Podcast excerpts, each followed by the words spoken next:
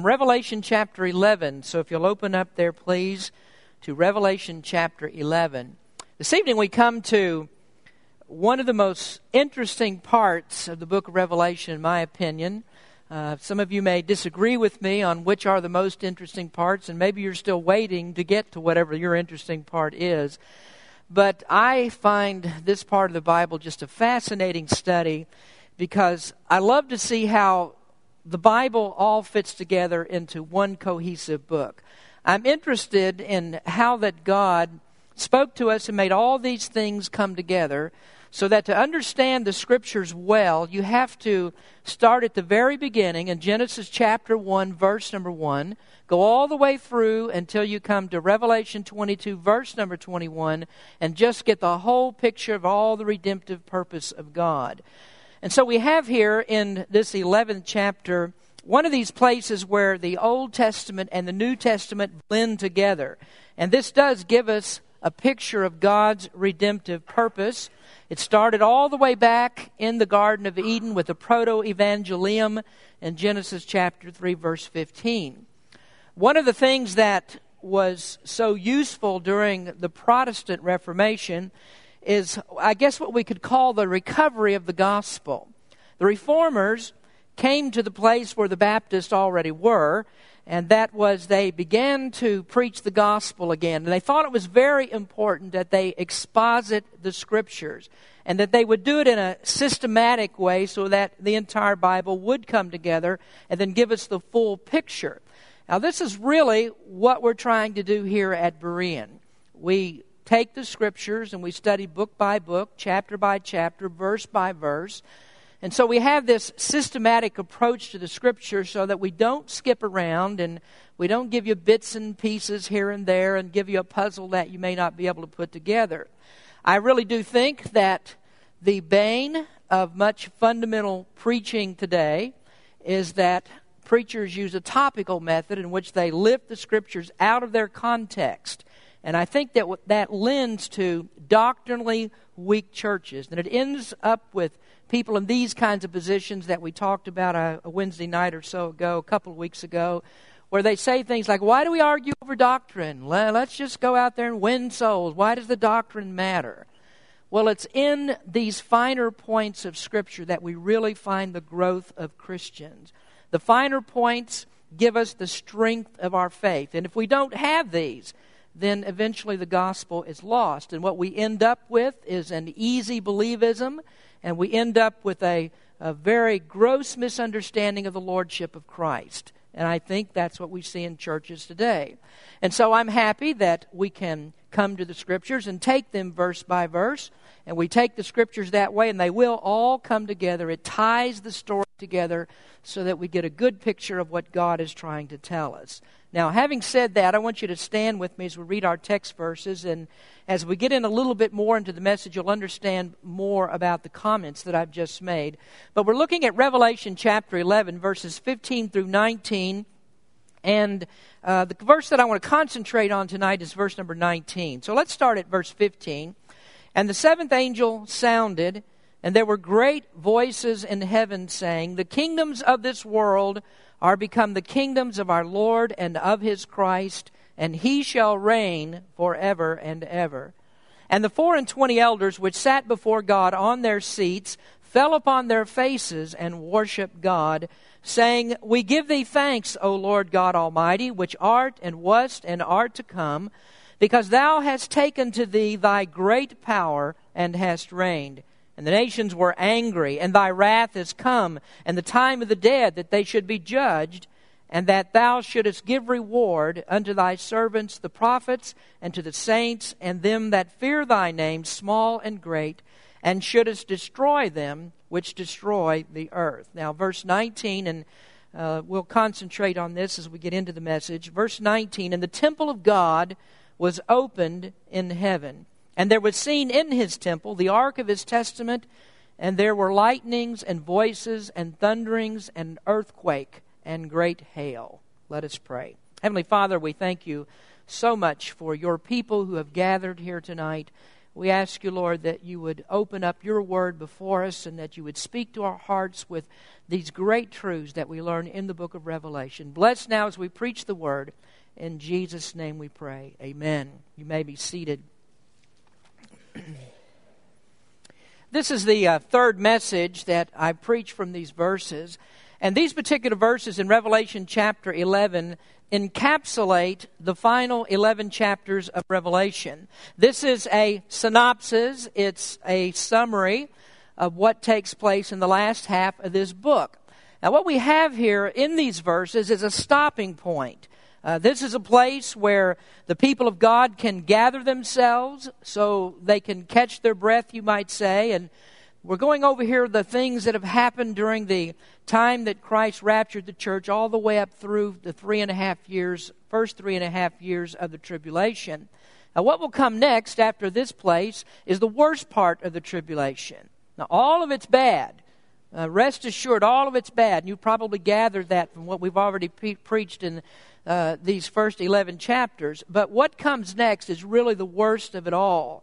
God's wrath is intensified. And so this particular part is called the Great Tribulation because here God is going to pour out final judgments upon the earth, and this will usher in the millennial kingdom and then the final purging of the earth from the curse of sin.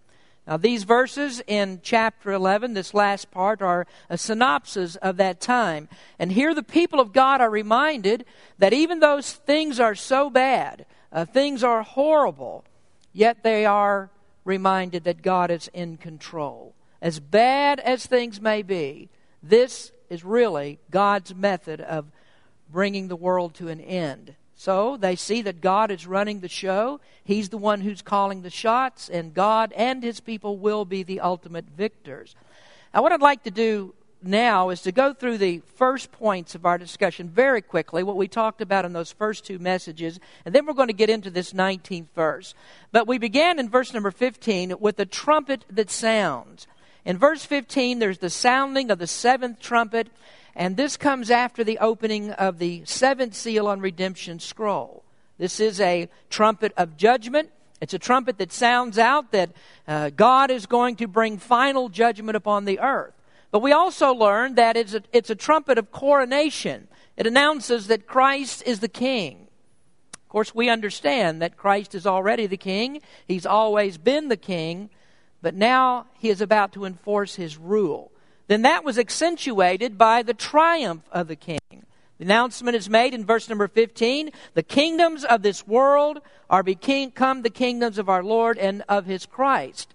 And we notice there that that is spoken of as a thing that's already done.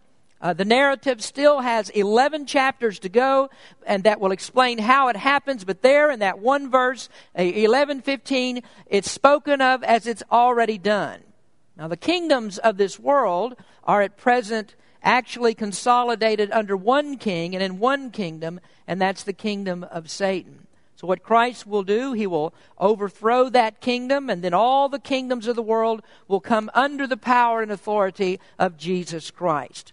Thirdly, we talked about the timeless kingdom, and he shall reign forever and ever.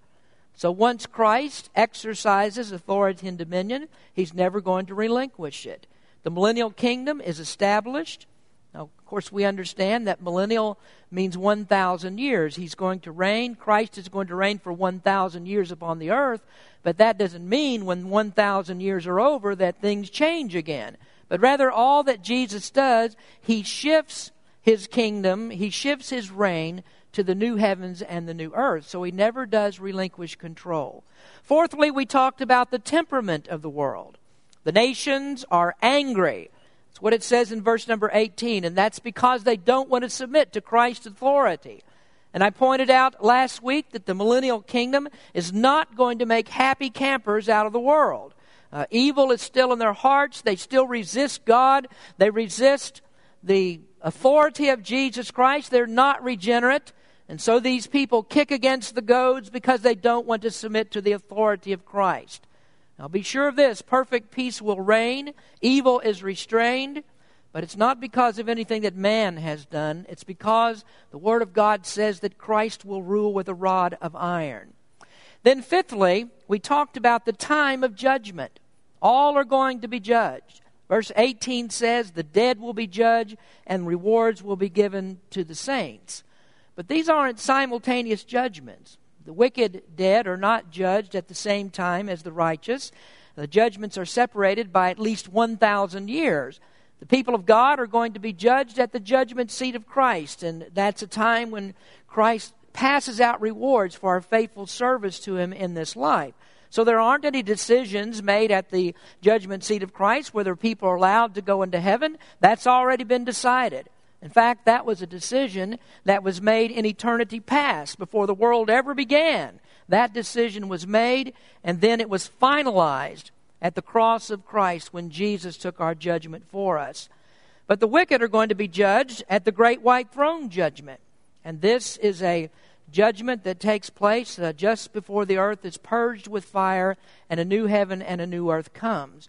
And again, that's neither a time to decide whether anyone who's wicked will be able to go into heaven, because this judgment is simply to uh, determine the degree of the punishment that those who have rejected Christ will receive. Well, that brings us up then to verse number 19. And here we have just a wonderful verse that's packed with, with just so much meaning for the people of God. So here we see the sixth point here is the temple of God. Verse number 19 And the temple of God was opened in heaven, and there was seen in his temple the ark of his testament, and there were lightnings and voices and thunderings and an earthquake and great hail. The temple of God was opened in heaven. There is a temple of God in heaven. Now that might be somewhat confusing to us, to us because uh, we wonder where is this temple of God in heaven? Does that mean because uh, with all the mansions that are there and with all the heavenly buildings perhaps that are there, that here we come and we find one street and there's one address and there it says temple on it?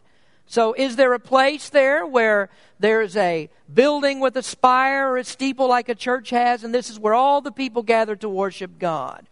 No. The temple of God is synonymous with the dwelling of God. This is the same as when we talk about the throne of God. The temple is the place of God's throne. And what it means is to come into the presence of God. Now, that is a, especially significant when we look into the Old Testament and we see God's command for Moses to build the tabernacle. Moses was given a blueprint after which to build the tabernacle. Now, just like an architect begins with a plan, he begins with a conception of what he wants to build, so Moses was working according to a plan. In Exodus 25, God said to Moses, And let them make me a sanctuary that I may dwell among them. According to all that I show thee, after the pattern of the tabernacle and the pattern of all the instruments thereof, even so shall ye make it. So this was a place where God would dwell with them. Of course, we know that God is everywhere. When Solomon built the temple, he said, But will God indeed dwell on the earth? Behold, the heaven and the heavens of heavens cannot contain thee. How much less this house that I have builded? A building cannot contain God. But this is a place where God was going to put a visible manifestation of His glory. Here was something that God was going to put before them that was real before their eyes. God would come and He would fill that tabernacle, and then when the temple was built, He would fill it, and then the people of God would know that God was with Him, with them. Now, the Exodus account tells us that this was according to a pattern. And Hebrews tells us where the pattern came from. Hebrews 9, verse 24 says, For Christ is not entered into the holy places made with hands, which are the figures of the true, but into heaven itself, now to appear in the presence of God for us. So there we see that the tabernacle is a figure of the true. The true is what is in heaven. Now, if the temple of God is in heaven, and the tabernacle and the temple were built according to that heavenly blueprint, and that certainly says something very significant about all three the temple in heaven, the tabernacle, and the temple here upon the earth. Now, in that tabernacle that was built, there was one compartment called the Holy of Holies. There was no one who was actually able to go into that particular place except the high priest. He could only go there uh, one time per year, and that was on the great day of atonement. And the priest would go into the tabernacle, into the Holy of Holies, and he would go into this place that no one was able to see but him. And when he went in there, he sprinkled the blood, and he was in the presence of God. Now, we have a, a slide that we used in the tabernacle study, and this shows the priest on the Day of Atonement going in and sprinkling the blood upon the mercy seat. That light that you see shining in front of him is the glory of God. That's the presence of God in dwelling between the cherubim on top of the mercy seat. Now, only the priest was allowed to see that. The tabernacle was shut up. I mean, this was a compartment that was closed off, and no one is allowed to go there. No one could see behind that curtain except the priest on one, this one particular day. Now, if we look at our text verse again, it says, And the temple of God was opened in heaven. Now, that is a significant statement. And you don't get the full impact of it until you know that the people of God could not go into the temple. They couldn't go into the tabernacle. That was the place where God dwells. And so when the temple of God is opened up in heaven, this shows us communing with God. The temple is opened up so that God's people can come directly into his presence. Now, on earth, we're told that no man can see God and live. But when we get into heaven, we're transformed. We're in glorified, sinless bodies, and so we're welcomed into the throne room of God. And that has special significance in this part of the scripture because the Jewish people are ready to go into the millennial kingdom, and they'd been shut out from God's presence. But here they're given a look, a glimpse of the surety that God will have communion with them. Now, as we think about this, what is it that actually kept people from the presence of God? Well, it hasn't always been that way. We can go back to Genesis and we find there that in the garden, God walked and he talked with Adam. Adam was created in innocence, there was no sin. And so Adam had fellowship with God. So the Word of God says he talked directly with God, he walked with God. But then Adam sinned and he was cast out of God's presence. Sin separated him from God, and so Adam was shut out from the Garden of Eden. There were cherubim that were placed there with a flaming sword. Adam was not allowed to go back in. No one was able to go into the garden again. And folks, it's been that way ever since. None of us can see God because sin separates us from His presence.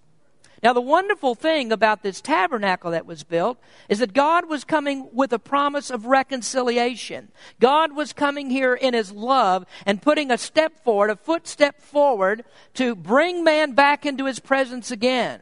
Now, when that priest entered into the Holy of Holies, there he could glimpse God's presence. He could bring the sprinkling of the sacrifice. And as we all know, that sprinkling typified the blood of Jesus Christ that would be shed for us upon the cross. And so when Christ's blood was poured out, when that atoning sacrifice was made, those words of Christ rang out, It is finished. And with that, God symbolized that the way to Him was open. And do you remember what the Word of God says? It says that the, the veil in the temple was torn in two. This veil that separated the holy place from the Holy of Holies, God took his own hand and he tore it from the top to the bottom. And that symbolized that the way to God is opened through the blood of Jesus Christ. When that veil was torn, it more correctly represented the heavenly temple. Because in the heavenly temple, there is no veil. The way to God is open. The temple of God is opened up in heaven and this is simply God's way of saying to us there are no barriers. There, there's nothing that's hidden. There is no veiling. Sin has been defeated. Sin is gone. And so there's nothing that keeps us from seeing God and basking in the light of His presence. The evil that infects men's bodies, the, the sin that besets us, that affects our, our holiness, all of that is forever defeated and done away with. Now, this then is a synopsis of all that. And this, we're going to learn how all that becomes a reality so that when we come to the details a little bit later on, we'll get into the last chapter in the book of Revelation, chapter 22, and we see a remarkable difference between what's in heaven and what's on this polluted earth. Now, I want you to turn there for just a minute. Revelation chapter 22, uh, 21 rather, Revelation chapter 21. And this whole chapter is a description of the New Jerusalem. But I want us to look at the last few verses. Revelation chapter uh, 21. Look at verse number 22. Now listen to this peculiar statement. John says, And I saw no temple therein, for the Lord God Almighty and the Lamb are the temple of it. Now, how is that possible?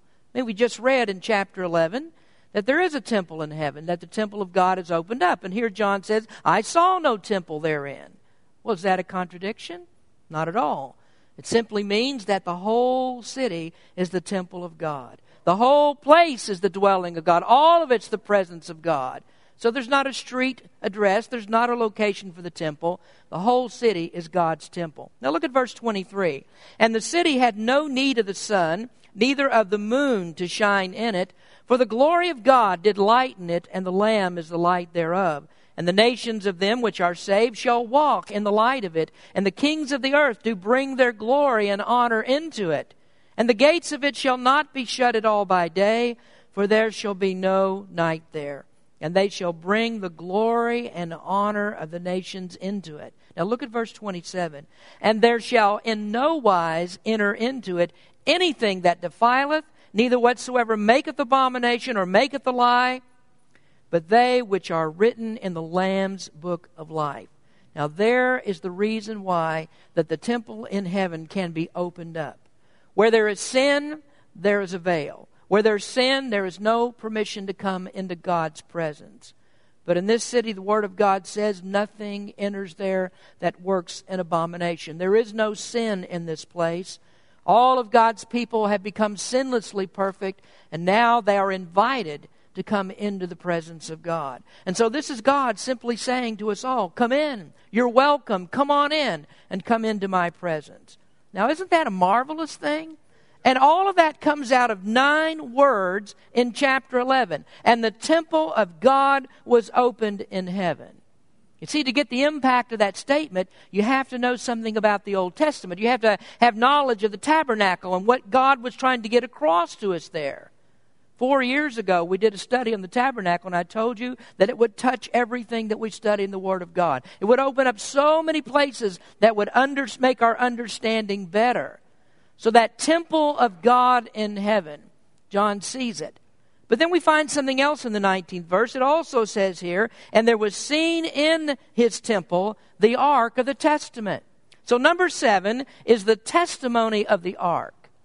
And there was seen in his temple the ark of his testament. Now here we go back to the Old Testament again. Uh, the ark of the testament, the ark of the covenant, is the most fascinating article of furniture that was in the tabernacle. In fact, it is the most important piece it was a symbol of God's covenant with us. Now, next week, I, I should say covenant of God with Christ. Uh, next week, we're going to come back to this particular part of it. And we're going to do a, uh, a little bit more intensified study of the ark. We're going to go back where we were four years ago, and we're going to expand a little bit upon the Ark of the Covenant. I mean, I think it's so important. It's so important in the economy of, of God's working among His people that we just need to know more about it. So I'm going to preach on it a little bit more. But let me briefly just tell you some things that you can think about until next week. Uh, first of all, the Ark is the symbol of the covenant with God. It's called the Ark of Testimony. It's called Holy. It's the covenant of God. Uh, this ark is a piece of furniture that was behind that curtain in the Holy of Holies. And it was so sacred that it couldn't be touched. In order for the priest to carry it, they had to put long staves into rings that were on the side of it, and they would hoist it up on the shoulders of the priest. They could not touch it. They dare not touch it. And if they did, they, they were immediately struck dead. And you remember that story how uh, Uzzah, maybe perhaps in a well meaning gesture, tried to steady the ark when it was about to fall off a cart. But he broke God's commandment. And there are a couple of things that were wrong there. First of all, the Ark of the Covenant was never to be transported on carts, it was always supposed to be carried by the priest. But they were had it on a cart. He reached out his hand to touch it and to steady it because he thought it was going to fall. And like that, God struck him dead. And the reason that he did it was because this spoke of God's Holy One. It was the most holy thing that God had there among the people. And it was a picture of God's covenant of redemption. Now, the Ark of the Covenant was also made after a pattern of the heavenly. It was a little box that Moses constructed that was wood overlaid with gold. The wood speaks of the humanity of Christ, and the gold speaks of his deity. And of course, that tells us that Jesus was the God man, both God and man. But it was made according to a heavenly blueprint. And here in the 19th verse, John is allowed to see that heavenly ark. Now, you have to imagine for a moment how significant that was to John. He was raised as a Jew. He knew all the stories about the ark, but he'd never seen it. Uh, it was a powerful symbol that God had given to the Jewish people. In fact, when the, the, the, the, people would tell their children about the Ark of the Covenant, their eyes would pop open at those stories. It was just a magnificent thing. The power of God was vested in it. John had never seen it. The Ark of the Covenant had been gone for some 500 years by the time that we're reading here. And no one knows what happened to that Ark of the Covenant. Um, Something happened, it disappeared when the temple was destroyed by the Babylonians, but there is no record in the scripture that tells us what happened to it. It doesn't say the Babylonians captured it.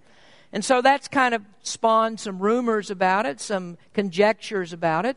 Uh, some people believe that Jeremiah took the ark and he hid it beneath the beneath the uh, Temple Mount, and nobody knows where it is, some kind of secret compartment there. And the Jews imagine that someday they'll they'll be granted access to where they can actually excavate under the Temple Mount and they'll be able to find the Ark of the Covenant.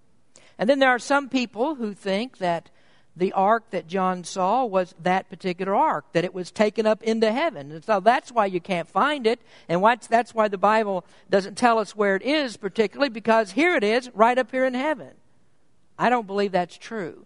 I, I think the ark that Moses made, I do know this, it was fashioned by man's hands, and as good as it was, and uh, it wasn't perfect. It, it was made by men, and so it's not in heaven. It was made after the pattern of something that is in heaven. And this is what John saw. But nevertheless, that ark is a symbol of God's covenant to redeem. In the ark, the original one that Moses made, there were three items. Now, we're going to discuss these in more detail next week, but three items that were placed in the ark. So, very quickly, the contents of the ark. What, were, what was in it? Well, there were three items, and the first one was the table of the law. A table of the law, that is the stone tablets, the Ten Commandments that were written by the finger of God. That was part of the original contents of the Ark of the Covenant. Now, that is a very significant thing because the the tables of the law were placed into the ark and they were hidden from view. They were down in the box and they were covered up with the mercy seat. And that shows us that Christ kept the law for us. There was a symbolism in that. Christ protects us from the judgment of God's law. We receive the mercy of God by having sent Christ to be a perfect substitute for us. Christ kept God's law perfectly so that his perfect obedience substitutes for our imperfect obedience. And so, when we place our faith in Christ, we receive the imputed righteousness of Christ, and that's his perfect obedience by which he kept the law. And that's exactly, if you want to look at it this way, what we've been talking about in Matthew chapter 5 on Sunday mornings. The righteousness that exceeds that of the scribes and Pharisees. It's Christ's own righteousness that is imputed to us by faith. All of that is pictured with the Ark of the Covenant and the keeping of the law in that small box. So God is protecting us from the judgment of the law, and that's done through Christ. Then, secondly, in this ark was a golden pot of manna uh, God told Moses to save some manna. And he said, Put that in a golden pot, and I want you to put it inside the ark. The manna represents God's provision. God takes care of his people. And manna is significant because Jesus, in fact, explained its purpose. It was more than just food to eat, but that manna represented Christ himself, who was the bread sent down from heaven. Jesus explained all of that. He's the bread of life who came down from heaven. There was a third article in the Ark of the Covenant, and that was Aaron's rod that budded. And we're going to talk more about that next week, but Aaron's rod was uh, symbolic of the resurrection of Christ. Here was an old dead twig that suddenly budded. It came back to life, and that was to tell us that Jesus would be raised from the dead. And it's also a promise to all of us that as Christ was raised from the dead, so shall we be raised from the dead. Now, all of those things are important. And John got a chance to see that ark that he'd heard all these stories about. And so John points it out specifically. This temple of God was opened up in heaven, and there he saw the ark of his testimony. And that was a marvelous thing in John's eyes. Now, the book that we're studying here is the revelation of Jesus Christ. It's a New Testament book. But in the Old Testament, there was also a revelation of Jesus Christ. And it's his most perfect representation is here in the Ark of the Covenant. That's why we're going to spend more time with it next week. But I want to finish the message by, by pointing out finally the solemn promise of God. The testimony of the ark is a testimony of God's promise to redeem.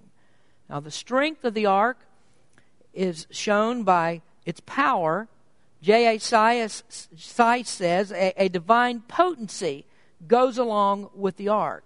Now, let me just give you a, couple of scriptures here that show us the potency of the ark.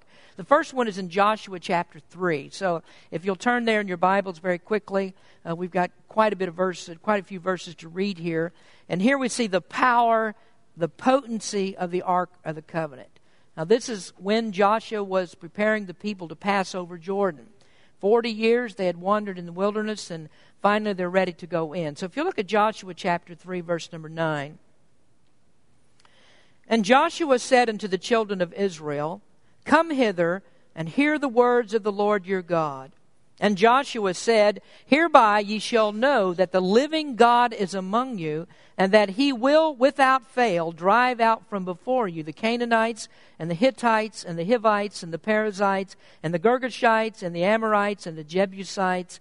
Behold, the ark of the covenant of the Lord of all the earth passeth over before you into Jordan.